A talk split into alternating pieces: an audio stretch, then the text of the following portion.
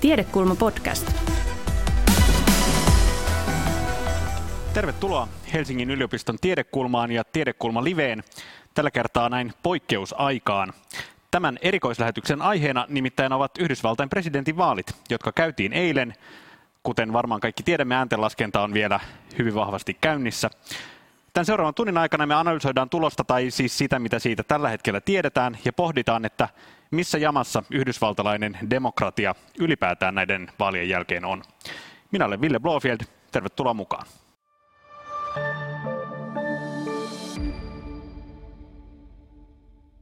Tosiaan, korona-ajan keskellä käyty repivä vaalikamppailu huipentui Yhdysvalloissa viime yönä. Ja juuri nyt tällä hetkellä, siis keskiviikkona kello 12, me käymme tätä keskustelua teille, jotka seuraatte tätä mahdollisesti nauhoitteena.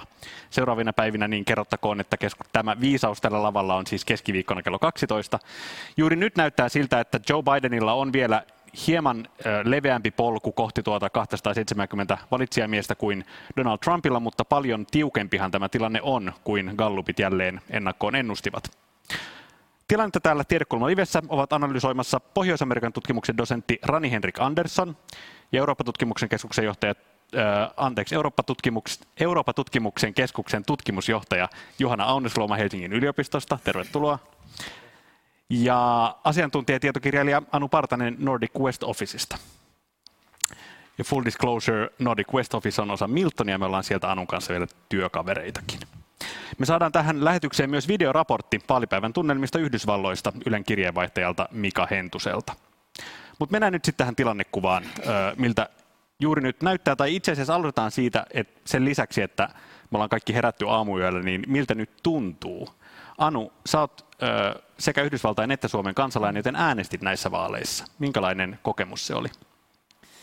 No oon ehkä osin pessimisti luonteeltani, joten sinänsä tämä ei niinku ihan hirveästi yllättänyt. Et, et en, en odottanut Bidenin murskavoittoa enemmän. Mun mielestä on hyvin selkeää, että Yhdysvalloissa yleensä puolet äänestää republikaaneja ja puolet demokraatteja ja tilanne on tiukka. Samaan aikaan totta kai on suuri pettymys henkilökohtaisesti mulle ja monille amerikkalaisille, että Donald Trump saa näin suuren kannatuksen. Vaikka Biden vielä voittaisi, niin suuri osa amerikkalaisista siis on hyväksynyt Trumpin politiikan ja, ja käytöksen. Mutta mä itse äänestän Mainin osavaltiossa. Tällä hetkellä se on vielä auki. Uh, New York Times ilmoitti, että se olisi mennyt Bidenille uh, presidentinvaali, mutta siellä on tiukka senaatti kisa, jonka tuloksia vielä odotetaan, joten sitä jännitän yhä. Entäs Johanna, mitkä tunnelmat? No näihin mielipidemittauksiin nähden, niin Trump on pärjännyt selvästi paremmin. Ja se oli se ehkä se ensimmäinen havainto, kun yöllä heräsin tähän, tähän seurantaan, että, että se on, hän, hän on pärjännyt tässä alkuvaiheessa hyvin. Mutta sitten tähän sisältyy niin voimakasta epävarmuutta vielä tähän tilanteeseen johtuen tämän äänenlaskennan pitkittymisestä ja niiden ennakkoäänten suuresta osuudesta. Sitä on hirveän vaikea niin kuin kenenkään ennustaa millään malleilla, koska tästä ei oikein ole sellaista aikaisempaa kokemusta vastaavasta tilanteesta. Mutta kyllä se niin Trump on, siitä, että on niin paljon niitä ennakkoääniä kyllä, vai? Että se on juuri, juuri näin, ja muutenkin Yhdysvalloissa nämä vaalit 2016 ja, ja 2018, 2020 on, on aika poikkeuksellisia tämän poliittisen dynamiikan ää, muutoksen vuoksi. Eli tämä epävarmuus on nyt ehkä se päällimmäisin ää, tulkinta tällä hetkellä hmm. näihin vaaleihin liittyen. Entäs Rani, missä tunnelmissa? No, tässä on koko yö nyt seurattu vaihtelevalla menestyksellä eri osavaltioiden keikkumista sinne ja tänne. Että tota, vähän on semmoinen vaaliuupumusolo kyllä, kun ei niin kuin, mitään tuloksia ole, mutta mitään. Tässä on mutta, monta päivää edessä niin, vielä. Tämä oli kyllä ennakoitavasti, että itse en myöskään odottanut mitään suurta landslidea Bidenille, vaan yhdysvaltalaisen yhteiskunnan tuntien niin oli aika selvää, että tiukaksi menee tämä, mutta Biden voi silti voittaa vielä monellakin tavalla ja popular votein ihan reilustikin, mutta kyllä tässä niin kuin yön aikana on, on seurata erinäköisiä galluppeja ja muita, että aika sekavaa on ollut kyllä. No, voitaisiin ottaa, tota, ö, otetaan kiinni tästä hetkestä. Meillä on tehty tuommoinen karttagrafiikka, jossa on nyt viime tuntien tulos, tämä taitaa nyt olla CNNn ö, mukaan. Tässähän siis osa tätä ö, vaaliyön draamaa Amerikassa aina on se, että, että tota, mitkä, mitkä mediat niin kuin vuorollaan tota, ilmoittavat näitä osavaltioita punaisiksi tai sinisiksi. Tässä on tilanne CNN tällä hetkellä ja tosiaan siis Biden on vähän edellä tuossa valitsijamies kahminnassa, mutta että siellä on, siellä on niin kuin, polku on kaventunut hänellä ja, ja nyt esimerkiksi jännitetään, että milloin Arizona uskallettaisiin piirtää siniseksi tuolla kartalla ja sen jälkeen katse sitten kääntyy tuonne yläkulmaan jännittämään, että, että pitääkö Bidenin ote siellä. Jos kaikki keskustelijat vuorollanne, kertokaa, mitä te jännitätte tällä kartalla tai tässä tuloksessa juuri nyt, mitä te vaikkapa tämän keskiviikko-iltapäivän ajan seuraatte. Anu. No toki kaikkia noita olennaisia tietty vaan kielivaltioita, mutta henkilökohtaisesti meiniä, koska tota sitä, sitä olen tässä kartassa, se vielä ei ole sininen. Toivon, että se on sininen, mutta toivon myös siellä sitä senaatti se senaattihan on todella tärkeä, se on vielä myös ihan kiikun kaakun. Et mä oikeastaan jännitän ehkä vielä sitä osin enemmän kuin sitä, että miten nämä loput presidentinvaalit menee. Entäs Juhana? Jos tuohon karttaan pistettäisiin toiset nimet ja vaihdettaisiin vuosilukua, niin sehän muistuttaa aika paljon sitä vuoden 2016 tilannetta. Eli vaalit ratkaistaan tuolla Suurten järvien alueella keskilännen osavaltioissa, mutta se iso ehkä iso muutos kuitenkin on se, että demokraattipuolue ja Biden pärjää hyvin tuolla etelässä, Arizonassa ja sitten Georgiassa. Ja vielä Pohjois-Karolinassakin on, on, on tilanne vielä, vielä auki. Ja se on, Jopa Floridassa jännitettiin. Niin. Mutta se niin kuin... ja Florida, on, mutta Florida on tyypillisesti vaaleissa mennyt eh, niin kuin jommalle kummalle puolelle. Että siinä jompikumpi voittaa sen täpärästi, mutta se on kuitenkin iso sellainen kuin muutos se, että demokraattipuolue on vankistanut asemiaan tuolla etelässä, jopa Teksasissa, vaikka ne nyt hävisi tämän henkilötaistelun siellä, niin joka tapauksessa niin demokraattipuolue on, on vahvistanut asemiaan tuolla, tuolla etelässä. Mutta se, ja voi olla, että jos nämä Arizona ja Georgia menee Bidenille, niin silloin, silloin se hänen polkunsa presidenttiyteen on, on, on vielä hyvinkin, hyvinkin mahdollinen. Mutta itse mä seuraan oikeastaan tänään varmasti näitä kahta osavaltiota, koska sieltä saattaa tuloksia tulla, mutta sitten viikon aikana on noin kolme Wisconsin, Michigan, Pennsylvania on, ja erityisesti Wisconsin, jossa tilanne on, on tosi tiukka, niin se on piirikuntatasolla aika mielenkiintoinen. Niin, tavallaan iso kuva on se, että, että jos, jos Biden ei saa sekä Arizonaa että Georgiaa, niin silloin hän tarvitsee kaksi tai kolme näistä yläkulman osavaltioista, mutta että jos, jos täältä alhaalta tulisi molemmat, niin, niin sitten sieltä saattaisi riittää yksikin ylhäältä. Joo, tämä on sille kiinnostavaa, että jos ajattelee, että demokraatit on vahvistanut asemiaan tuolla etelässä, niin republikaanit on vastaavasti vahvistanut asemiaan tuolla demokraattien siellä niin kuin sinisen seinän siellä perinteisellä vahvalla tukialueella. Et, et, että et se on kiinnostavaa nähdä, että et onko demokraattipuolue kuinka hyvin pystynyt nyt pitämään niitä kahden vuoden, kahden vuoden takaisia hyviä asemiaan tuolla näissä Wisconsinissa ja Michiganissa, jossa nämä välivaalit meni heiltä hyvin. Et jos, jos he siitä niin ottaa takapakkia, niin silloin se, on, se kertoo ehkä jostain vähän pysyvämmästä muutoksesta Yhdysvalloissa sitten äänestyskäyttäytymisessä, että nämä tietyt äh, vähemmän koulutetut äh, ihmiset, äh, usein valkoisia, on siirtyneet silloin pysyvämmin republikaanipuolueen kannattajiksi. Rani, mihin sä kiinnität huomioon tässä kartassa? No kyllä nuo tietysti, mutta äh, mä odotan tota kyllä äh, Michigania ja Wisconsin ja myös Pennsylvania, koska siellä on noita ja Georgiassa Atlantan alue on vielä auki. Ja nämä on kaikki hyvin demokraattisia ää, niin kuin tukikohtia. On tuolla, ää, Michiganissa on Detroit ja sitten Philadelphia, Pittsburgh tuolla Pennsylvaniassa.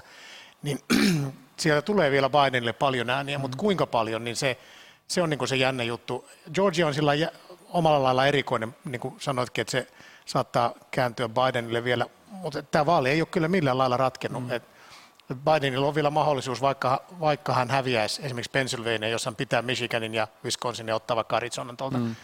Et Trumpilla on oikeasti vähän pienemmät, pienempi tie kyllä vieläkin. Niin siellä on itse asiassa siis tuolla tota Wisconsinissa, Michiganissa, Pennsylvaniassa, niin, tai Pennsylvaniassa ääntenlaskenta nyt on vielä täysin kesken, mutta, mutta Wisconsinissa, Michiganissa, niin siellä on vähän sellaista kepuilmiötä itse asiassa niissä tuloksissa. Siellä näyttää nyt ne näyttää kovasti punaiselta, mutta se ääntenlaskenta on niin kesken ja siellä odotetaan suurten kaupunkien ääniä. Tässä kohtaa Tarmo Ropponen sanoisi, että, että vasta kun suurten kaupunkien äänet tulevat, niin nähdään. Mutta näin odotettiin neljä vuotta sitten myös. Että se, muistan katsoneeni siihen enää, kuinka John King siellä, täällä on vielä pieni nurkka täällä, täällä on vielä. Ei se ollut. että saa nähdä, miten siinä käy, mutta nyt mahdollisuutta vielä on kuitenkin on, on siellä alueella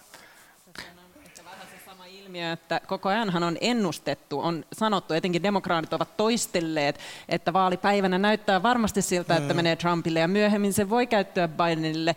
Mutta nyt me ollaan kaikki ikään kuin unohdettu se, koska mm. nythän demokraatit ja kaikki, jos seuraa sosiaalista meidän ihmistä, on aivan epätoivoisia. Tosin osinhan se epätoivo tulee siitä, että se ero on kuitenkin niin pieni ja ettei tämä selvinnyt nyt, mutta samaan aikaan tietenkin ikään kuin ollaan jo ehditty vähän unohtaa se, mitä yritettiin ennakoivasti sanoa, mm. että se ei ratkea heti ja se ei, vaikka se näyttää nyt Trumpilta, niin se ei välttämättä ole Trump.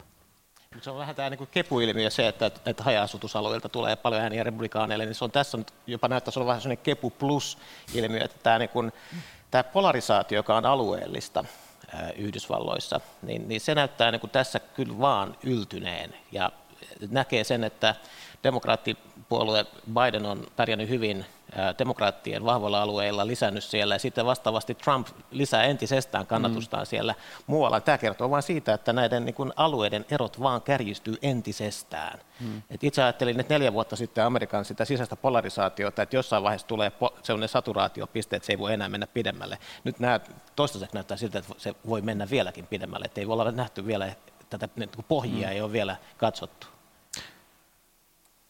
Enpä teekään aasisiltaa tuosta pohjien katsomisesta, totean vain seuraavana aiheena pöydälle, että tota, molemmat sekä Joe Biden että Donald Trump on, ehtivät sitten myöhään illalla tai, tai varhain aamulla Suomen aikaa puhua kannattajilleen tai puhua Yhdysvaltain kansalle. Joe Bidenin viesti oli, että, että hän, hän valoi uskoa siihen, että, että polku voittoon on vielä nähtävissä ja hän vain toivoi kärsivällisyyttä odottaa ääntenlaskennan loppuun asti. No Donald Trump ö, omassa puheenvuorossaan oli ö, suorasanaisempi, ja tota,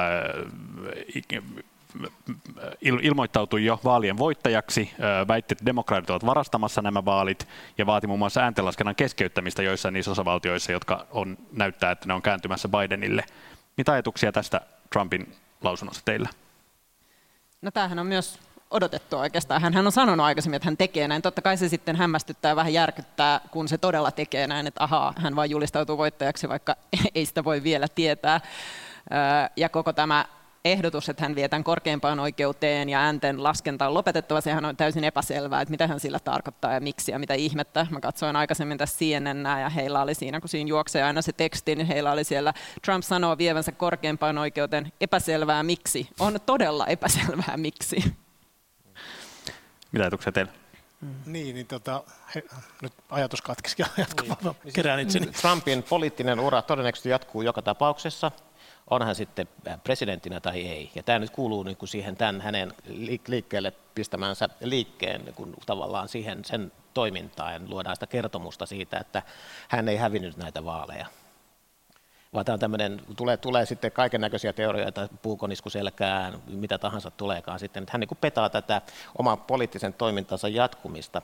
Eli on, voi kuvitella, että, että hän on edelleen aktiivinen, siellä on paljon kongressissa trumpilaisia edustajia, senaattoreita, edustajahuoneen jäseniä, ja tämä kaikki kuuluu, niin liittyy siihen narratiiviin, jolla tätä niin kuin taistelua jatketaan, mm. ja se tulee sitten jatkumaan myös tulevaisuudessa riippumatta siitä, että häviääkö vai voittaako hän nämä vaalit.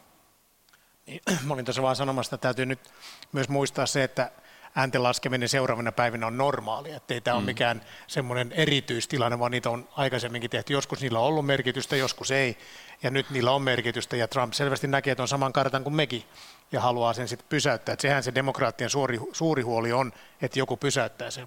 Mutta mulla on sen verran uskoa näihin demokraattisiin instituutioihin vielä, että Trumpin sanalla sitä ei pysäytetä. Että kyllä se niin kuin, täytyy ne äänet saada laskettua. Mutta... Onko, sulla, onko sulla usko myös Yhdysvaltain korkeimpaan oikeuteen tässä? No itse asiassa kyllä mulla on. Toki se on nyt hyvin, hyvin tota, konservatiiviseksi kääntynyt tässä Trumpin aikana yllättäen, mutta kyllä kuitenkin, jos, jos, jos tämä korkeimpaan oikeuteen menee eikä mitään vaalivilpi oikeasti ole, niin kyllä se korkein oikeus, ei ne nyt tosta vaan sitä Trumpille anna ja heitä miljoonia ääniä pois. Mutta that's it, who knows. Anu ja ehkä vielä vakavampaan äänensävyyn, niin onhan se tietenkin todella siis myös vakavaa ja pelottavaa, no. että hän lähtee tälle tielle. Vaikka se on odotettua, vaikka mikään hän Trumpissa ei usein enää yllätä, tavallaan hän on ennakoimaton toisaalta, hän sanoo jo etukäteen, mitä hän aikoo tehdä, ja sitten meitä hämmästyttää, kun hän sen tekee. Mutta onhan se todella huolestuttavaa, että hän ikään kuin jo lietsoo sitä levottomuutta, että jos käykin niin, että Biden voittaa, niin hän suoraan kannattajilla jo sanoo, että vaalit on silloin varastettu, sitä ei pidä hyväksyä, minä olen voittanut. Eli hän on selkeästi lähtenyt sille tielle, mistä voi seurata ihan konkreettista väkivaltaa. Että mm. onhan se vakava asia. Johanna. Ja sitten olennaista on se, että jos nyt sitten Biden voittaa näitä jäljellä olevia osavaltioita ja Trump jatkaa tätä kampanjaansa, ja jos republikaanipuolueena puolueen muut johtohenkilöt ei, ei sitten niin kuin irtisanoudu siitä, niin sitten se on kyllä tosi ongelmallinen tilanne siinä tilanteessa, jossa alkaa näyttää aika selvältä, että Biden on vaalien voittaja, mm. mutta Trump haastaa sitä ja ilman, että republikaanipuolue mm haastaa mm. häntä, niin sitten ollaan menossa kyllä tosi vaikeaseen tilanteeseen. Mutta vaalin tuloshan vahvistetaan vasta, vasta myöhemmin. Neljä vuotta sitten siinä meni yli viisi viikkoa, kun vaalin niin kuin tulos vahvistetaan.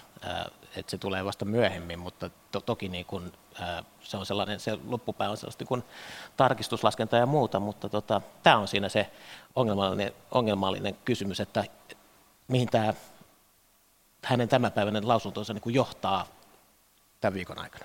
Ano. Ja ehkä tähän lisäyksenä, että ne ensimmäiset reaktiothan on olleet nyt sitten kuitenkin sekä Fox Newsin, joka on tämä republikaanikanava, kommentaattorit, ja useat, esimerkiksi Chris Christie, joka oli New Jerseyn kuvernööri Trumpin vahva kannattaja, niin ensimmäisissä kommenteissaan ovat kommentoineet, että Trumpin lausunto oli epäviisas, ja hän ei ole voittanut, että tässä vaiheessa on ollut tämmöisiä republikaaniääniä, jotka on asettuneet niin arvostelemaan mm. tätä presidentin ilmoitusta, mutta todellakin, että miten sitten pidemmällä tähtäimellä, jos, jos kamppailu jatkuu, niin miten he käyttäytyvät. Mm. Rani? Joo, mulla on itse asiassa sama kommentti. Oli. Mm-hmm. Mutta mut toi on musta kiinnostava tavallaan, että jos kävisi niin, että, että republikaanisen puolueen johto tai kellokkaat niin kuin sitten joutuisi tai julkisesti ikään kuin irtautuisivat tästä Trumpin ilmoituksesta ja, ja niin kuin haastaisivat Trumpin tämän strategian julkisuudessa, niin silloinhan sitten nähtäisiin semmoinen kilpailu, mitä me ei ole vielä nähty, jossa, jossa mitattaisiin se, että onko, niin kuin, onko nämä äänestäjät niin kuin Trumpin vai republikaanien. Se on hyvä kommentti kyllä, mutta republikaanipuolueen johto ei ole tähän mennessäkään asettanut Trumpia kyseenalaista ja vastuuseen. En mä näe, että sitä nyt tekisi, kun he ovat niin kuin näin lähellä voiton kynnystä. Et, et Mitch McConnell ja kumppanit kyllä jatkavat samalla linjalla.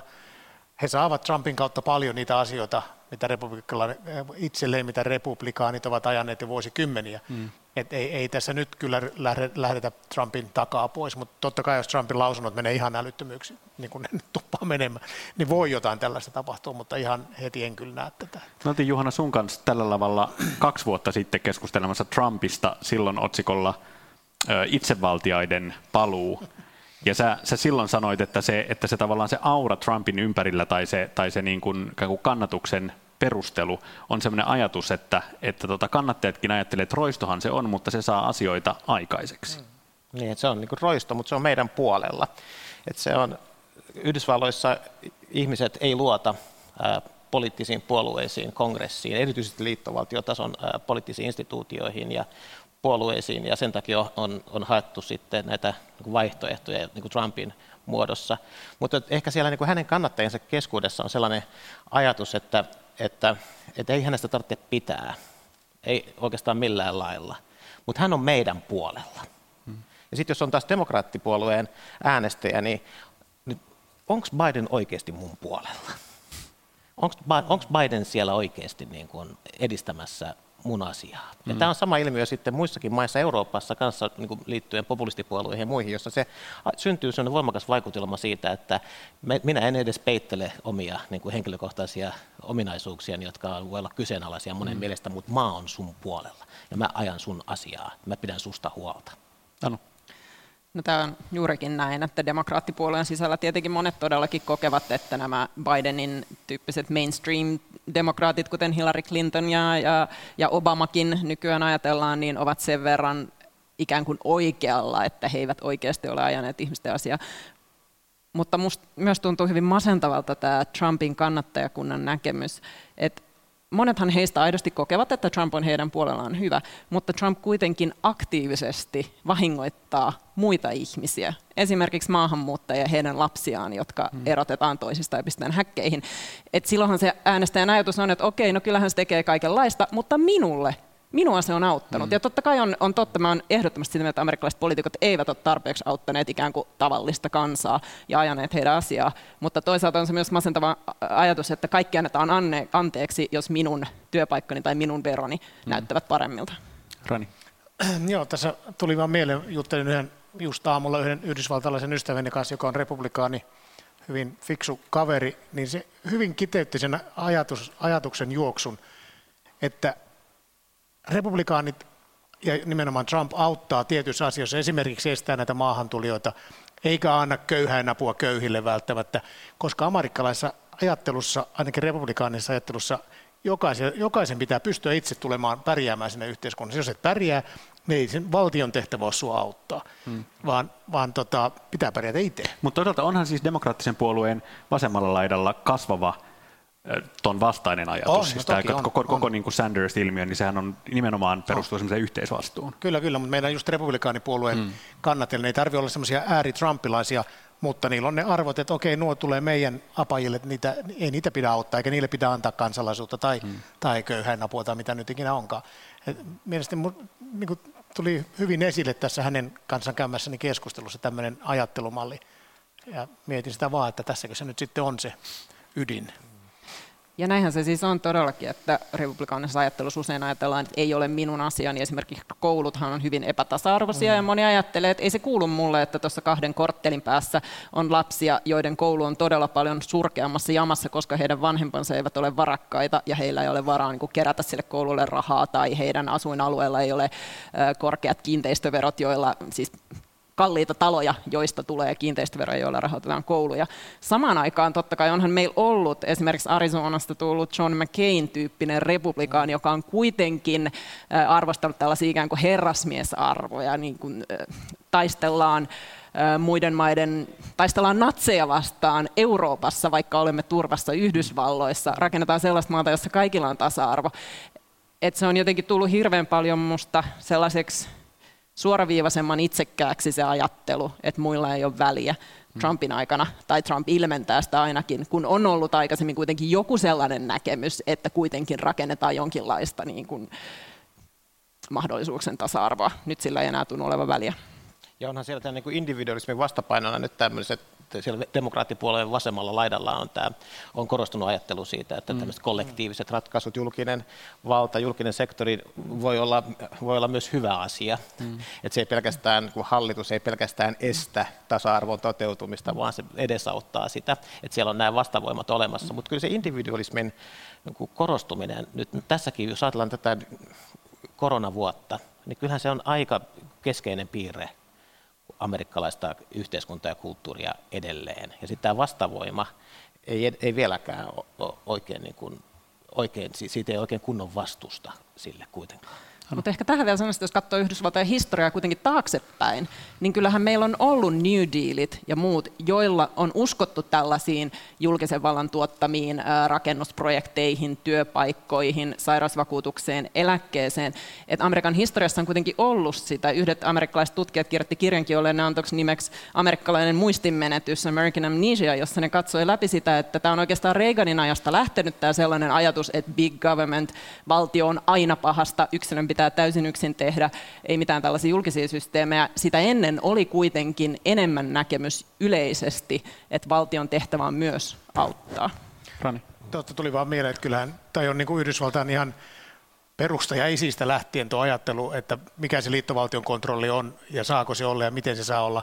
Että se ei ole mikään uusi ajatus, mutta niin kuin sanoit, se on nyt kärjistynyt ehkä Reaganin näistä alkaa, mutta kyllä, kyllähän se Hamiltoninainen Jeffersonilainen eri, erimielisyys tulee jo sieltä, että liittovaltio on paha, se ei saa meitä säädellä, että meillä pitää, no tämä maskipakkohan tästä ihan niin kuin äärimmäinen, tämä maskin käyttö, politisoidaan tämmöinen, että se liittovaltio käskee mun pitää maskia, okei se olisi turvallinen ja hyvä, mutta liittovaltiopa ei saa mulle sanoa, mitä mä saan tehdä.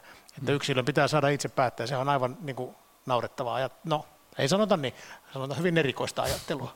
Ja. Mutta niin julkisen vallankäytön huippukausi, joka ehkä ajoittuu sinne 1930-luvun ja 1960-luvun yleisellä ajalla, niin siitä on nyt jo kulunut kulunut aika kauan. Et se on jo mm. yli 50 vuoden takasta historiaa. Mm. Se Lyndon B. Johnsonin aikaiset uudistukset 60-luvulla ja sitten vastaavasti Franklin Delano Rooseveltin uudistukset sitten 30-luvulla, niin siitä on kulunut aika pitkä aika. Ja yhdessä luvulla Bill Clinton itse, itse sanoi, että, että big government, the time of big government is over. Suur, suuren julkisen sektorin, suuren julkisen intervention aika on ohi. Eli se on siellä 78-luvulta saakka, tämä ajattelu on siellä äh, vahvistunut, ja nyt on tullut vastareaktio viime vuosien aikana, finanssikriisin jälkeen, Obaman aikana ehkä jonkin verran se demokraattipuolueen vasen siipi vahvistui, mutta se päälinja on edelleen edelleen se, se linja, joka siellä alkoi 1970-1980-luvulla. Ja se, ei se ole tässä vielä niin kuin kääntynyt. Kiitos tästä sillasta, jonka rakensitte tähän historialliseen vertailuun. Nimittäin keskustelun seuraavassa osiossa on tarkoitus pohtia sitä, että, että tota, kun nämä on ollut monella tavalla, tuntuu, että nämä on ollut poikkeukselliset vaalit aikaisempiin verrattuna. Mietitään, että miten. Siirrytään siis keskustelun toiseen osaan.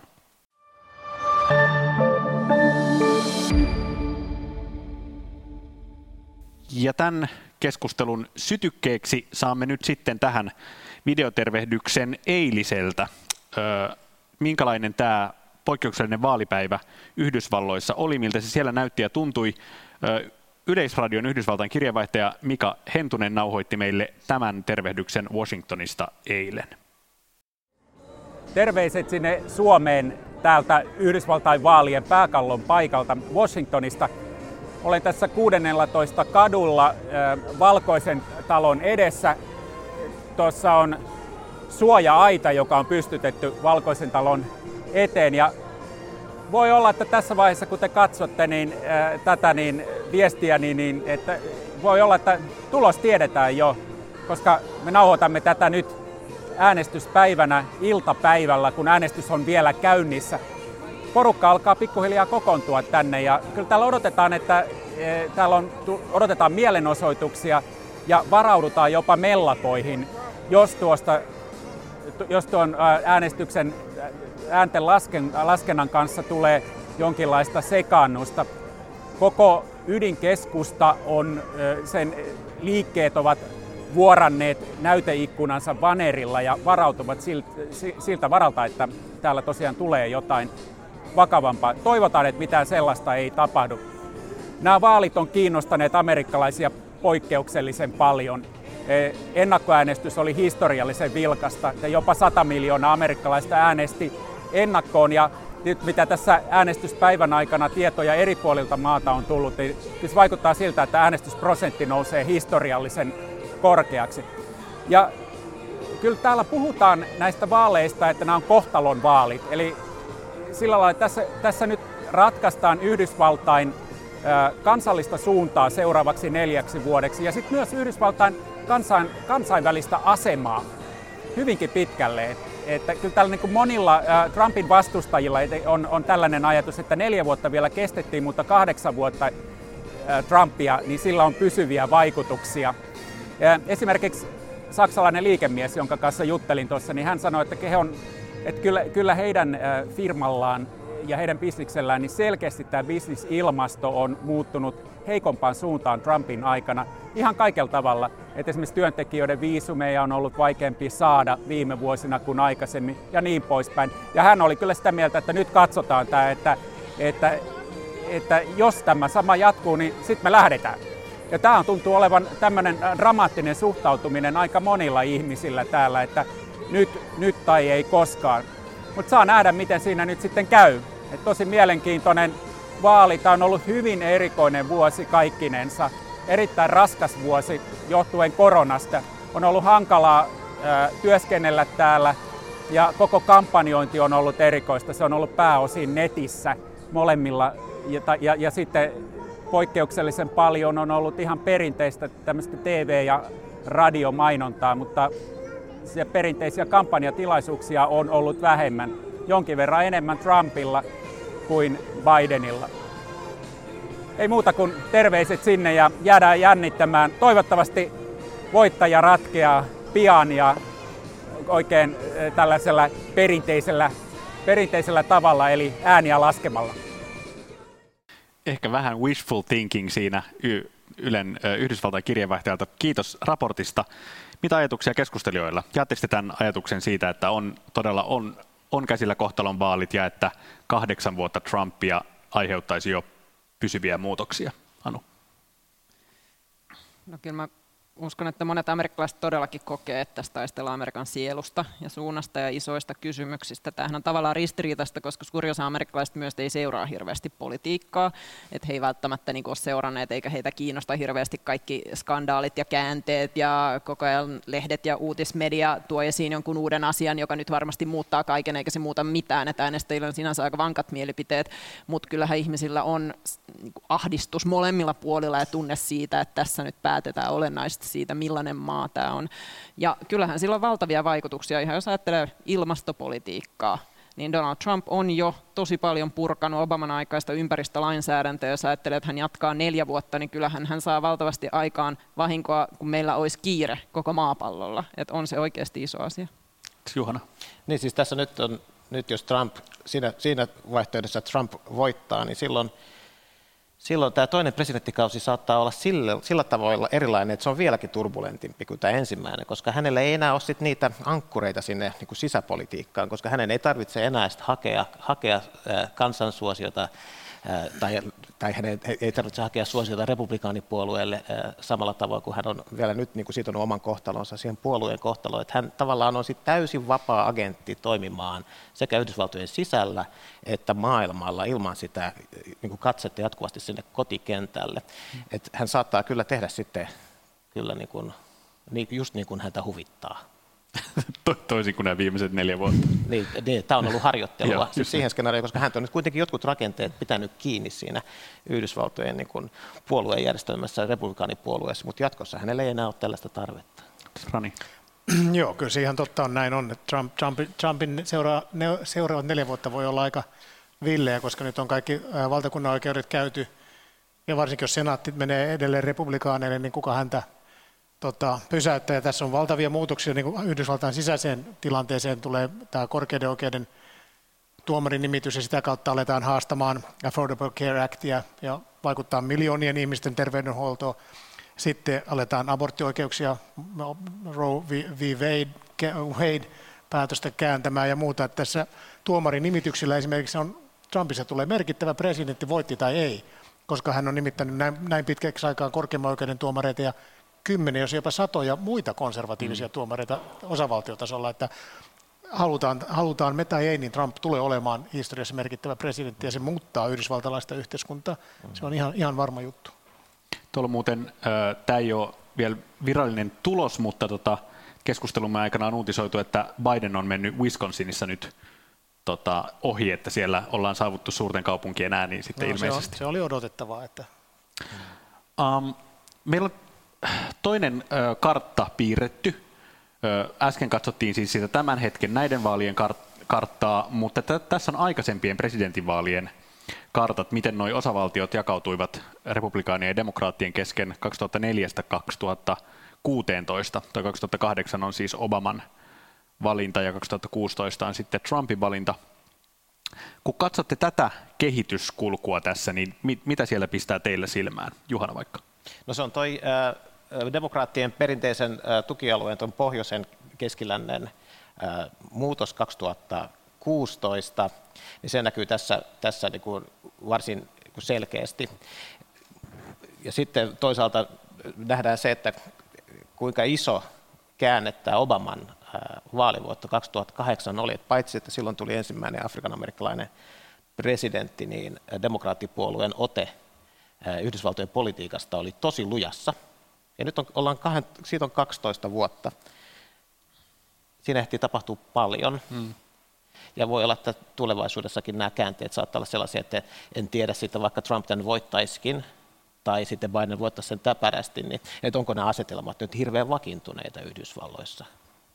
Rani. Niin, no tässä voidaan myös miettiä sitä sisäistä muuttoliikettä ja väestörakenteen muutosta, että miten se heijastuu tässä, mutta paljon on väkeä muuttanut tuonne, esimerkiksi tuossa on New Mexico ja Arizonat ja muut, ja Coloradonkin on muuttanut väkeä, samaten Floridaan on tullut eläkeläisiä tuolta suurten järvien vyöhykkeeltä, ruostevyöhykkeeltä, ne muuttaa sitä näkökulmasta latinojen muuten itse muuttaminen ja sit itse asiassa aasialaisperäisen väestön lisääntyminen. Aasialaiset on, jos tehdään stereotyyppisesti aasialaiset, on nopeammin kasvava, kasvava tota, vähemmistö, mutta he eivät ole kovin aktiivisia äänestämään, vaan mutta että tässä on yhteiskunnassa käy paljon tämmöisiä ää, muutto, muut, muuttuvia, on muuttuvia tekijöitä, menee jo senat mm. sekaisin tänä muuttuvia tekijöitä, joita nyt näin ei pysty tässä analysoimaan, mutta katsotaan nämä vaalit ja sitten nähdään myös näiden vähemmistöjen, etnisten vähemmistöjen merkitys tässä kokonaisuudessa. No itse asiassa noista vähemmistöistä tulee mieleeni se, kun siis tämä on tämä sinipunainen jakolinja, jolla me aina Yhdysvaltain tota, vaaleja ja yhteiskuntaa täällä niin kuin jaetaan ja ymmärretään. Mutta että onhan siellä ö, myös muita jakolinjoja. Ja esimerkiksi tämä, että jos puhutaan niin kuin etnisistä ryhmistä tai, tai vähemmistöistä, mikä teidän, mitkä jakolinjat teidän mielestä on nyt tässä ajassa relevantteja tämän puolueen jaon lisäksi? Anu? No mä oikeastaan usein mietin sitä, että paljonhan Yhdysvalloissa puhutaan siitä, miten väestö tulee muuttumaan, kun valkoinen väestö jää jossain vaiheessa vähemmistöön ja sitten meillä on ikään kuin ei-valkoista vähemmistöä eh, ja mietitään, miten he äänestävät. Usein oletetaan, että he äänestävät enemmän demokraatteja, mutta eihän tämä muukaan väestö sitten ole jotenkin yhtenäinen blokki. Tämähän näkyy esimerkiksi latinoäänissä, että mehän oletetaan helposti, että no totta kai ne kaikki äänestää demokraatteja, koska Trump on niin rasisti ja haukkuu meksikolaisia raiskaajiksi ja kohtelee maahanmuuttajia siellä Etelä-Amerikan rajalla niin, niin kaltoin. Mutta kyllähän me, siellä on paljon monenlaisia latinoäänestäjiä. Monet on aika konservatiivisia, monet on hyvin uskonnollisia. He ovat itse asiassa republikaanien luonnollista kannattajakuntaa, että sitähän on siellä republikaanipuolue usein kipuillut, että näiden pitäisi automaattisesti äänestää republikaaneja, koska monilla on samanlainen maailmankuva. Ja ainoa syy, miksi he äänestävät on se, että republikaanipuolue on perinteisesti niin vihamielinen, ei-valkoisille tai heidän politiikkansa ei toivota näitä tervetulleeksi. Että sehän näkyy sitten Floridassa esimerkiksi, siellä on paljon näitä niin kuin Kuubasta tulleita aika konservatiivisia, jotka eivät mitenkään samaistu meksikolaiseen laittomaan maahanmuuttajaan. Ja joille Et, sosialisti Biden on, on tota, niin, niin jotka hyvä hyvin, olkiukko tavallaan. Juuri näin, jotka ovat hyvinkin, heillä on niin kuin omia kokemuksia Kuubassa sosialismista ja he eivät siihen, niin kuin se on ihan ei missään tapauksessa ja he uskovat sitten ehkä, että Biden on sosialisti. Et sekin on tietenkin hyvä pitää mielessä, että me ei lähdetä vaan siitä, että ihminen sen perusteella, että mikä on ikään kuin hänen etninen ryhmänsä, niin jotenkin äänestäisi yhtenäisenä blokkina. Toki on niin, että demokraatit usein kerää enemmän sitten erilaisten tota, sekä mustan väestön että, että muiden ei-valkoisten ääniä. Juhana, mitkä sun mielestä on niin relevantteja jakolinjoja Yhdysvalloissa? No yhtäältä on sitten niin kaupungit ja kaupungistuneet niin kuin asuin, asuinalueet versus sitten pienemmät kaupungit tai haja-asutusalueet. Siinä on iso, iso jakolinja, joka näyttää näissä vaaleissa niin kuin kärjistyvän. Se ero siitä, että isot kaupungit, ää, urbaanit alueet on tyypillisesti demokraattien vahvoja alueita, niin ja tuolla keskilännessäkin ne on niitä sinisiä saarekkeita siellä niin punaisen meren. Punaisen meren, meren keskellä. Se, se, on, se on tärkeä jakolinja. Ja sitten toinen on sukupuoli.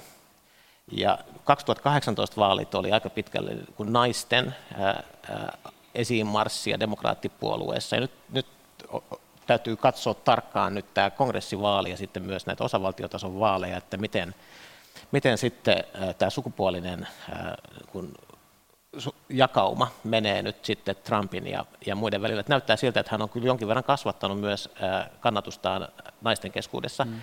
Mutta että on kiinnostavaa nähdä, että jatkuuko se trendi, joka vahvistui kaksi vuotta sitten, niin jatkuuko se näissä vaaleissa, että onko kysymys jostain isommasta muutoksesta siinä. Sama, samantyyppisiä ilmiöitä on nähty muissa maissa Euroopassa myös siitä, että miten vihreä puolue on pärjännyt. Mm. Ja, ja vastaavasti miten Suomessa perussuomalaiset on niin kuin miesten puolue ja vihreät on hyvin pitkälle ollut sitten naisten kannattava puolue. Rani, sä tunnet tota myös Yhdysvaltain alkuperäiskansojen tilannetta. Mikä, on, onko näissä vaaleissa heillä ollut joku rooli? No tämä on mielenkiintoinen juttu, että myös alkuperäiskansat aina oletetaan automaattisesti äänestää demokraatteja. Se ei ole ollenkaan niin, että siellä on monia kansoja, esimerkiksi luoteisalueella, anteeksi lounaisalueella toi Dineet eli Navahaut ovat hyvinkin republikaaneja pääsääntöisesti, ja samaten jotkut kasino, kasinoheimot tai kansat, mutta tota, mikä heidän roolinsa näissä vaaleissa on, niin sitä en osaa vielä sanoa, mutta heidän äänestämisensä on aina ollut vaikeaa. Se on tehty vaikeaksi. Heidän ää, niin kuin reservaattinsa on pilkottu sillä tavalla, että se hyödyttää kutakin gerrymandering, on hyvin voimakasta reservaatissa. Heillä yle, monilla ei ole monistakaan syistä varsinaista osoitetta, vaan heillä on PO Box, ja sitä ei joissakin osavaltioissa haluta hyväksyä osoitteeksi. Heidän äänestämisensä on, tehty hankalaksi, siellä on pitkiä etäisyyksiä tota, äänestyspaikoille ja niin edelleen. Pääsääntöisesti voisin sanoa oman kokemuksenikin perusteella, että Trumpin valtaan nousu neljä vuotta sitten, onko siitä vain neljä vuotta, niin tota, aiheutti semmoisen näkyvän rasis- tai piilossa olleen alkuperäiskansoja kohtaan olemassa olleen rasismin nousun oikeasti niin kuin näkyväksi. Mulla on ystäviä, jotka on asunut esimerkiksi Seattleissa samalla, samassa naapurustossa 20 vuotta ja olivat aina kuvitelleet olevansa hyväksyttyjä ja että kavereita.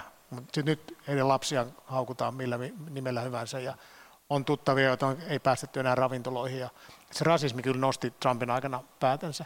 Siinä on tietysti jonkinlaisia jakolinjoja myös havaittavissa myös. Että Onko tämä, miten te ajattelet tässä historiallisessa ö, vertailussa tai niin historiallisessa perspektiivissä, tuntuu, että tämä on kuitenkin siis ö, vaali vaalilta käynyt jotenkin niin kuin tulen aremmaksi ja, ja niin kuin mustavalkoisemmaksi se tilanne siellä, jopa väkivallan uhka kaduilla. Onko tämä tämmöinen niin kuin kuohunta, mitä me nähdään näiden vaalien ympärillä, niin onko tämä nyt se, se niin kuin normaali, minkälainen, minkälaisena me tullaan Yhdysvaltojen niin kuin demok- demokratia ja vaalit tulevaisuudessa näkemään, vai onko mahdollista, että tässä on joku tipping point ja, ja palataan, palataan niin kuin rauhalliseen yhteiskuntarauhaan?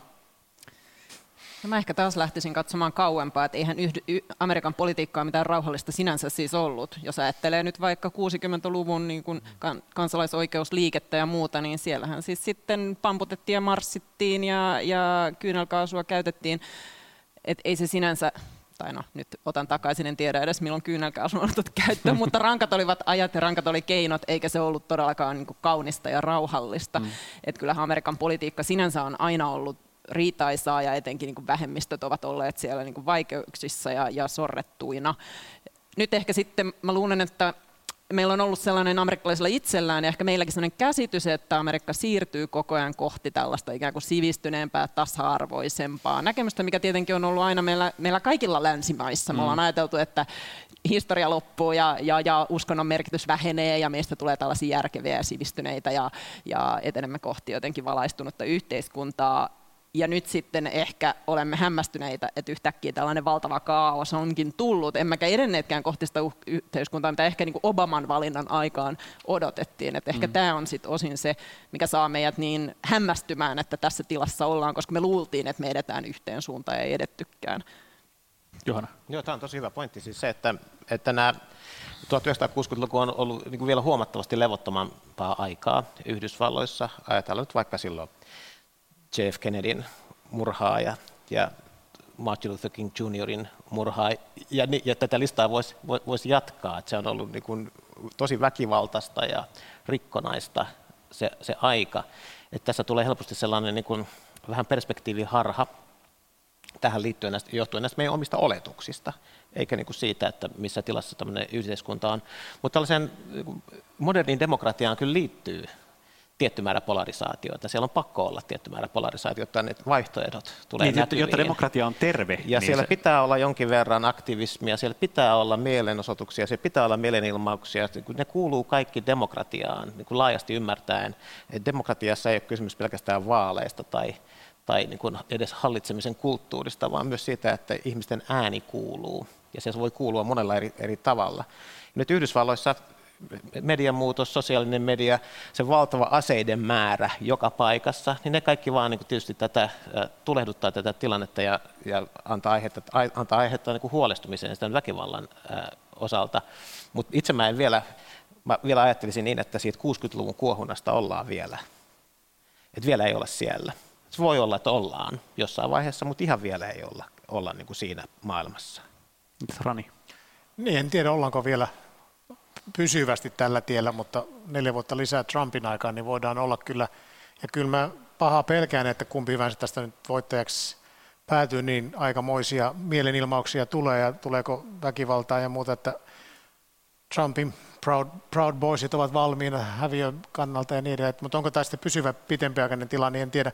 Kyllähän jos niin kuin oikein pitkällä aikavälillä katsotaan yhdysvaltalaista yhteiskuntaa, niin kyllähän siellä on kahtia joko ollut aina sisällissotakin on käyty mm. 1860-luvulla, että ei, ei se niin kuin mitään sinänsä uutta ole. Ja on vaan kaksi niin kuin todella niin kuin vahvaa puoluetta, niin se polarisoi kansaa.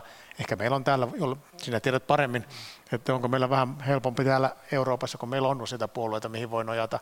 Olkoonkin, että politiikat usein on saman kuulosia meidän mielestä. Kyllä, kyllä tämä kaksipuoluejärjestelmä voi olla omalla laillaan ongelma. Että mutta tätä tilannetta vaikeuttaa olennaisesti nämä täysin antiikkiset poliittiset instituutiot, Kyllä. vaalitavat ja, ja se niin kuin perustus, perustuslain tietty jäykkyys, joka on tietysti siellä niin kuin, ää, tuottaa kaikkea tuottaa paljon hyvää, mutta kyllä se tuottaa paljon Yhdysvalto, Yhdysvaltojen yhteiskunnalle poliittiselle järjestelmälle ongelmia myös se myös se tapa, jolla se koko järjestelmä on rakennettu ja ajatellaan semmoiseksi niin muuttumattomaksi. Et kyllä maailma on muuttunut 240 vuodessa aika paljon, mm. ja Yhdysvalloissa kuitenkin ajatellaan, että se, niin kuin se lähdekoodi, joka on kirjoitettu no. silloin niin valistusfilosofian innoittamana, niin että se, se jotenkin niin kuin toimisi edelleen näissä muuttuneissa olosuhteissa olennaisesti suuremmassa, väkiluvultaan suuremmassa valtiossa. Että kyllä nämä niin kuin tämä Yhdysvaltojen tietty niin kuin, kyvyttömyys uudistaa omia poliittisia instituutioitaan, niin näkyy kaiken aikaa. Ja mehän tätä todistetaan. Tämä on ihan uskomatonta näiden vaali, vaalijärjestelmä. Mm, mm. Onhan se. Juuri, juuri tämä onkin tota keskustelumme kolmannen osan aihe. Puhutaan yhdysvaltalaisen demokratian tilasta.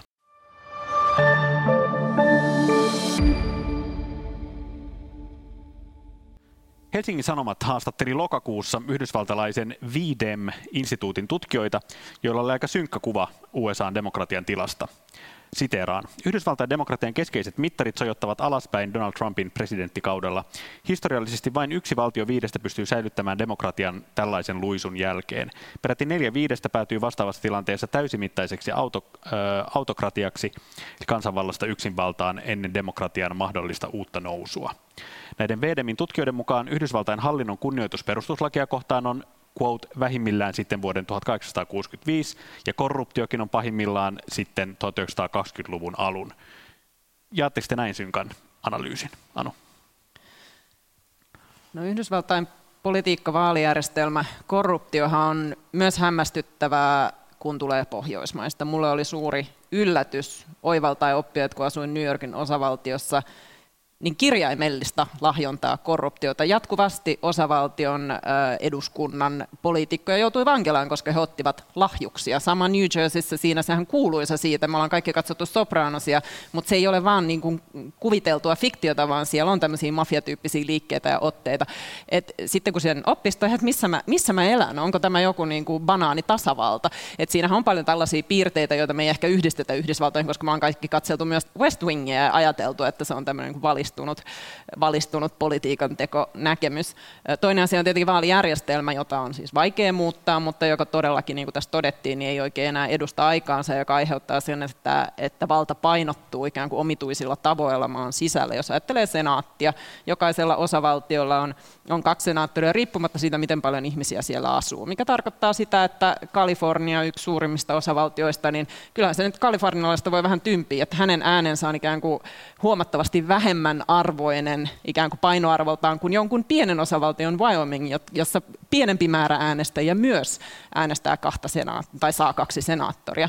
Ja tietenkin tässä on varmasti ollut niin kuin alun perin hyvä ajatus, että niin kuin massojen tyranniaa vältetään, että isot osavaltiot eivät voi jyrätä niitä muita, mutta sitten etenkin kun muuttoliike, ihmiset pakkautuu entistä enemmän yksille alueille, maantieteelliselle alueelle, ja sitten kuitenkin tämä äänestysjärjestelmä on samanlainen kuin ennen, niin sehän aiheuttaa myös sitä, että ihmiset kokee, että he ei voi vaikuttaa, että tämä ei ole oikeudenmukainen, ja kuitenkin kaikki muuttamisyritykset ovat olleet hyvin vaikeita. Johanna, mikä, mikä tässä tavallaan yhdysvaltalaisessa demokratian kriisissä tai näissä ongelmissa, joita tässä nyt luetellaan, niin mikä siinä on niin kuin Amerikka-spesifiä? Mitkä on semmoisia niin ongelmia tai ilmiöitä, jotka, joita me ei nähdä esimerkiksi Euroopassa? No se, on, se järjestelmä toimii parhaiten siellä, niin kuin, mitä paikallisemmalle tasolle mennään. Se on niin kuin, oikeastaan niin kuin amerikkalainen yhteiskunta, mitä Anu kirjoitti hienosti Hesarissa kanssa siitä, että se toimii, toimii niin kuin tosi hyvin siellä yhteisöjen tasolla. Ja amerikkalaisessa kulttuurissa on sellaisia piirteitä, jotka niin kuin, ne vahvuudet tulee esiin siellä, kun ollaan aika lähellä sitä omaa e-, e-, elämänpiiriä sen koulun ja sen oman paikallisyhteisön tasolla. Ja sitten ehkä siellä jopa osavaltiokin tasolla se vielä toimii. Mutta sitten kun mennään sinne, mennään sinne liittovaltiotasolle, niin sitten siinä tulee sellainen katkos. Ja se näkyy siinä, miten ihmiset, kuinka vähän ihmiset luottaa niihin liittovaltion instituutioihin. Ja kuinka, kuinka niin kuin syvää se on, riippumatta mm. siitä, että ollaanko me itse asiassa ollaanko me demokraatteja vai republikaaneja, molemmilla on sama, sama luottamusongelma. Se etäisyys on aivan valtava. Mm. Ja se on niin kuin kaksi ihan eri todellisuutta, se niin kuin amerikkalaisen politiikan demokratian taso siellä – siellä. Että tästä, tästä jo Alexis de Tocqueville kirjoitti 1800-luvulla, tästä, tästä tunnisti nämä vahvuudet. Eli ikään kuin heillä on niin kuin vahvuudet ja heikkoudet pysynyt suurin piirtein ennallaan kohta 200 vuotta. Rani. Joo, kyllä se näin on, että se on pikkasen jämähtänyt tämä yhteisö, mutta kyllä se tietyllä lailla just on lisäksi niin semmoinen tyypillinen Yhdysvaltoihin liittyvä niin kuin erityispiirre on se vahva usko siihen edelleen siihen omaan erityislaatuiseen, e, amerikkalaiseen luonteenlaatuun, jota, joka on jotain eri, erityistä, joka luo tietynlaisen kulttuurin. Ja sitten se alueellinen eri, eri, erilaisuus, että siellä on niin monta Yhdysvaltoja, että ja ne osavaltiot on oikeasti niin kuin, oikeastaan itsenäisiä valtioita, jotka on vaan luovuttanut tiettyjä oikeuksia liittovaltiolle, josta ei pidetä. Ja, ja nämä alueelliset erot on niin valtavia, että me esimerkiksi suomalaisilla ja portugalilaisilla on enemmän yhteistä kuin jollakin wyomingilaisilla ja kalifornialaisilla. Että se, sitä me ei ehkä täällä Suomessa tajuta, kuinka, kuinka eri, ei sitä ymmärrä, jos ei sillä oikeasti aika paljon vietä aikaa, Joo. miten erilaisia ne on. Niin se Euroopan unionissa puhutaan demokratiavajeesta. Se ei ole mitään verrattuna Yhdysvaltojen liittovaltion demokratiavajeeseen, siihen miten, miten niin kuin epäoikeudenmukaisia rakenteita siihen sisältyy. Euroopan unionissa toimii päätöksenteko paljon paremmin. Siellä toimii poliittinen dialogi erilaisten poliittisten ryhmien välillä paljon paremmin. Se oikeastaan niin kuin kaikilla mittareilla Euroopan unioni jo pelkästään on huomattavasti toimivampi demokratia ja funktionaalisempi poliittinen järjestelmä kuin, kuin nyt on tämä, mikä meillä on Yhdysvalloissa nyt.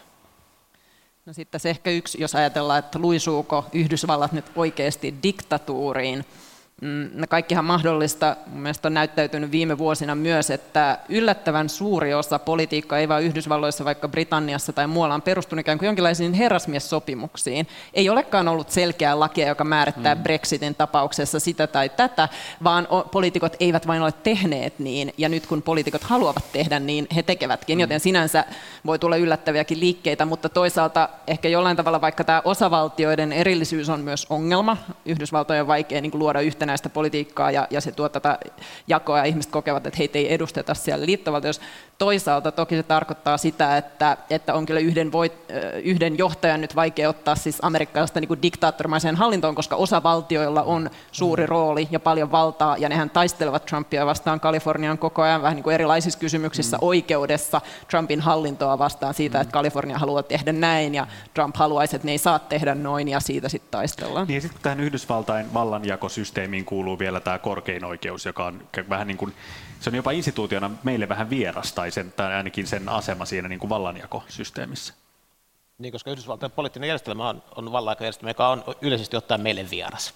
Et, et Euroopassa on totuttu parlamentarismiin ja, ja, ja, ja sitten ei, ei tällaiseen niin kuin Montesquieualaiseen vallan kolmijakoon, mm. jossa, se, jossa sitten kun nämä presidentinstituutio ja kongressi on menettänyt niin kuin sitä omaa arvostustaan ja valtaansa, niin se jäljellä oleva kolmas kolmas, kolmas pilari, eli se korkein oikeus, niin sen merkitys on kasvanut ja siitä on tullut käytännössä joku poliittinen toimija, mm. koska se joutuu erotuomarina olemaan sit sellaisissa asioissa, jotka pitäisi oikeasti ratkaista siellä, siellä sen hallinnon muilla, os, muissa osissa.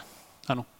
Ja nämä oikeuslaitoksethan on oikeastaan, voisin sanoa, yksi huolestuttava kysymys tässä diktatuurikehityksessä, koska yhden analyysin mukaan republikaanipuolue on todennut, että oikeastaan niin kuin enemmist, he eivät saa enemmistön amerikkalaisia ääniä. Se nähdään esimerkiksi populaarissa äänessä ja näin. Että se tie on vähän niin kuin kuljettu. Suurin osa amerikkalaisista kuitenkin äänestää lopulta demokraatteja. He on hyvin tietoisesti suunnannut energiansa oikeusjärjestelmään kaikilla tasoilla, ei vain korkeuden oikeuteen, vaan alemmilla tasoilla. Ja tuomarit ovat poliittisia päätöksiä, mitä taas meillä yleensä ajatellaan, että se on kummallinen ajatus. Ja mm. tietenkin kaikki toteavat, että no tuomari sitten toteuttaa lakia ja, ja ei omia poliittisia mielipiteitä, mutta siihen on syynsä, miksi niistä taistellaan niin paljon.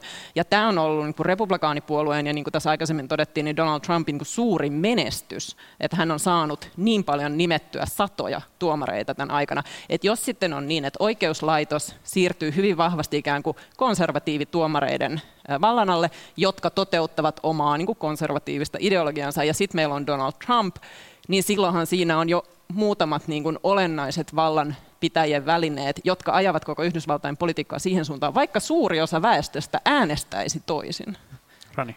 Ei, ei tuohon paljon lisättävää, kyllä se näin on. Se, se opiskelijat multa usein kysyy, että miten kaikki menee siellä aina oikeuteen. Mutta se vaan on niin eri systeemi, että meidän täytyy yrittää ymmärtää, että, tota, että se vaan on vallan kolmion opin mukaan, sieltä, sieltä lähdetään liikkeelle. Ja ehkä tähän lisäisin, että se juuri on kummallista ja aiheuttaa esimerkiksi Amerikassa ihan muissakin asioissa sen, että esimerkiksi tämmöinen sopimuskulttuuri on ajatus, että kaikki ihmiset voivat sopia esimerkiksi asunnon ostossa asioita niin kuin suoraan itse, että ei ole sellaisia yleisiä sääntöjä, mitä meillä on, mitä säädellään jotain, niin että sitten sä voit tehdä semmoisen A4 paperin, koska on jotkut lait, jotka sääntelevät yleisesti. Ja sitten jos se menee pieleen, niin sitten sitä ratkotaan oikeudessa, että se mm. menee ikään kuin sen oikeusjärjestelmän ja ennakkopäätösten kautta, toisin kuin meillä, missä monet asiat menee lainsäädännön kautta. No sitähän monet siis olisivat toivoneet näissä vaaleissa selvää tulosta oikeastaan mihin suuntaan vain myös niin kuin siitä syystä, että sillä presidentillä olisi vahva mandaatti. Et nyt sitten jos on tämmöinen hyvin tiukka vaali, jos se vielä kaiken lisäksi vaikka ratkaistaan sitten oikeudessa, niin herää kysymys, että minkälainen mandaatti tämmöisellä Yhdysvaltain presidentillä on sitten vaikka kansainvälisessä politiikassa, Juhana? Niin, ja, ja, ja, ja minkälainen se mandaatti on sen niin kuin oman puolueen silmissä. Eli nyt demokraattipuolueessa on se, on, demokraattipuolue on vasemmistolaistunut ja, ja Biden edustaa taas sitten semmoista niin kuin ehkä keskusta-oikeistolaisempaa, keskusta keskitien tien linjaa, niin sekin liittyy tähän, että minkälainen se niin kuin pohja sille omalle vallankäytölle on sit siellä, siellä laajemmin. Mutta tota, Yhdysvallat on rakenteellisesti kuitenkin niin vahva toimija kansainvälisessä järjestelmässä, että oli siellä presidenttinä kuka tahansa, niin hänellä on aina ää, ainakin jonkin verran sanotaan sellaista niin kuin lähtökohtaista valtaa. Et siihen se se, se lisää sitä, sen, se legitimiteetti ja se mandaatin vahvuus lisää sitä, mutta Yhdysvaltojen niin valta globaalissa järjestelmässä on niin kuin rakenteissa. Ja sen takia sitä on sieltä hyvin vaikea niin kuin tuhota yhdessä, Paitsi jos, ei he, ehkä... paitsi jos he itse irtautuvat niistä rakenteista. Niin, mutta silti, silti, silti no, Yhdysvaltojen talous, sen niin sotilaalliset, sotilaallinen läsnäolo, sen liittolaissuhteet, kulttuurinen valta, hmm. sinne ihmiset edelleen haluavat, näidenkin vaalien jälkeen oli tulos mikä tahansa, ihmiset haluavat muuttaa sinne asumaan, tekemään työtä, opiskelemaan. Silloin valta, valtavasti tällaista rakenteissa olevaa valtaa, jota ei, en, en tiedä pystyykö sitä edes kahdessa presidenttikaudessa – tuhoamaan. Se voi olla, että sitä ei kyllä pysty lisäämään ja se vähenee, mutta romahtaakseen, niin se on, mä en ole lainkaan varma, varma siitä. Ajatellaan nyt vaikka, miten Yhdysvaltojen talous on toiminut kuitenkin tämänkin koronakriisin kriisin aikana. Siellä on joitakin yrityksiä, digitaalisia, digitaalisen teknologian osaajia, jotka, jotka pärjää tosi hyvin ja on sen alan niin ihan keskeisiä globaaleja toimijoita, riippumatta siitä, minkälaisessa myllerryksessä se maa on muuten. Um, viimeisenä kysymyksenä, meillä on muutama minuutti aikaa. Mä siteeraan Anu tätä sun Hesarin kirjoitusta viikonlopulta, tässä, johon tässä jo viitattiin. Sä sanoit siinä, että täällä Suomessa USA-politiikkaa seurataan kuin auto-onnettomuutta. Että on semmoinen fiilis, kun me katsotaan sitä kaaosta siellä, että tuho on järkyttävyydessään kiihdyttävää. Ollaanko mekin nyt oltu haaskalla tässä tunti tiedekulman lavalla? Miten, miten Yhdysvaltain politiikkaa pitäisi Suomesta katsoa ja siitä puhua? Rani? No on Vaikea kysymys. Miten sitä pitäisi puhua? No, mä itse kun tietysti tutkin yhdysvaltalaista kulttuuria enkä niinkään politiikkaa, niin meidän täytyy ymmärtää aika syvällisesti se, mitä yhdysvaltalaisuus ja sen monet ilmenemismuodot on, että me voidaan ymmärtää niitä poliittisia päätöksiä ja niitä rakenteita ja niiden toimivuutta. mä lähden niin sitä kulttuurisesta ja historiallisesta ymmärryksestä, että voidaan nykypäivän juttuja ymmärtää. Juhana. Ja muut joutuu sopeutumaan siihen, mitä Yhdysvalloissa tapahtuu ei me siihen pystytä vaikuttamaan, mutta meidän täytyy siihen sopeutua. Kaikki joutuu, Kiinakin joutuu sopeutumaan siihen, mitä Yhdysvalloissa tapahtuu. Ei se tarvitse suuntaansa kokonaan muuttaa enää, ei Amerikka ei enää ole sillä tavoin niin kuin vahva hegemoni kuin se ehkä oli joskus toisen maailmansodan jälkeen tai kylmän sodan jälkeen, mutta me joudutaan siihen, me joudutaan siihen mukautumaan. Sanu. No siinä artikkelissa, että kun kirjoitin ton, niin pohdin sitä osin suhteessa siihen, miten paljon mun amerikkalainen tuttavapiiri on väsynyttä ja he, he ei oikeastaan itse jaksa puhua siitä, koska se on liian raskasta ja ahdistavaa ja toivotonta ja mitä ikinä ja keskittyvät, yrittävät keskittyä ehkä muihin asioihin. Et Suomesta käsin sitä on ehkä helpompi sit seurata sellaisena teatterina ja kisana, jos, jos ei tunnu siltä, että se nyt suoraan mun oma elämäni koskettaa, mutta totta kai Yhdysvalloilla on valtava merkitys koko maailmalle, toki on. Mutta ehkä mä itse toivoisin, että me käytäisiin edes osa siitä huomiosta, mikä me annetaan Yhdysvalloille, niin me annettaisiin Euroopan unionille, eikä vaan valitettavasti kurkkudirektiiveistä, vaan niin oikeasti keskusteltaisiin, tai Saksan vaaleille. Mm. Et, olisi jotenkin ihanaa, jos meillä olisi vähän niin kuin yhtä intohimoinen käsitys joistain muistakin meitä lähempänä Euroopassa olevista vaaleista tai kysymyksistä. Tämä on haaste tiedekulmalle. Halutaan tämä samanlainen keskustelu Saksan seuraavien osavaltiovaalien tota, jälkeen. Kiitos tota, musta e- erinomaisen pirteästä keskustelusta ottaen huomioon jaetun tilamme. Tämän tunnin aikana ei ole nyt uusia osavaltioita siellä niin kuin ilmoitettu. Tällä hetkellä siis CNN, CNN listaa yhdeksän osavaltiota, joissa tilanne on vielä auki. Ne ovat Alaska, Arizona, Georgia, Michigan, Maine, Nevada, Pohjois-Carolina, Pennsylvania ja Wisconsin. Näitä lähipäivät tässä jännitetään. Tämän keskustelun tallenne löytyy huomenna torstaina Tiedekulman YouTube-kanavalta. Ja lisäksi ohjelma on kuultavissa kaikissa yleisimmissä podcast-sovelluksissa. Kannattaisi laittaa Tiedekulman kanavat seurantaan ja tilaukseen. Seuraava Tiedekulma live on sitten jälleen normaaliaikaan ensi viikon keskiviikkona neljältä, ja silloin täällä keskustellaan tulevaisuuden energiantuotannosta ja kulutuksesta. Keskustelemassa on Helsingin yliopiston kestävän kulutuksen professori Eeva Heiskanen, Aalto-yliopiston teknillisen fysiikan professori Peter Lund ja hiilineutraali Helsinki päästövähennysohjelman projektijohtaja Kaisareetta Koskinen ja sen keskustelun vetää Jari Hanska. Eli tervetuloa jälleen viikon päästä keskiviikkona kello 16 Tiedekulma liveen. Nyt kiitos moi ja hyvää yötä.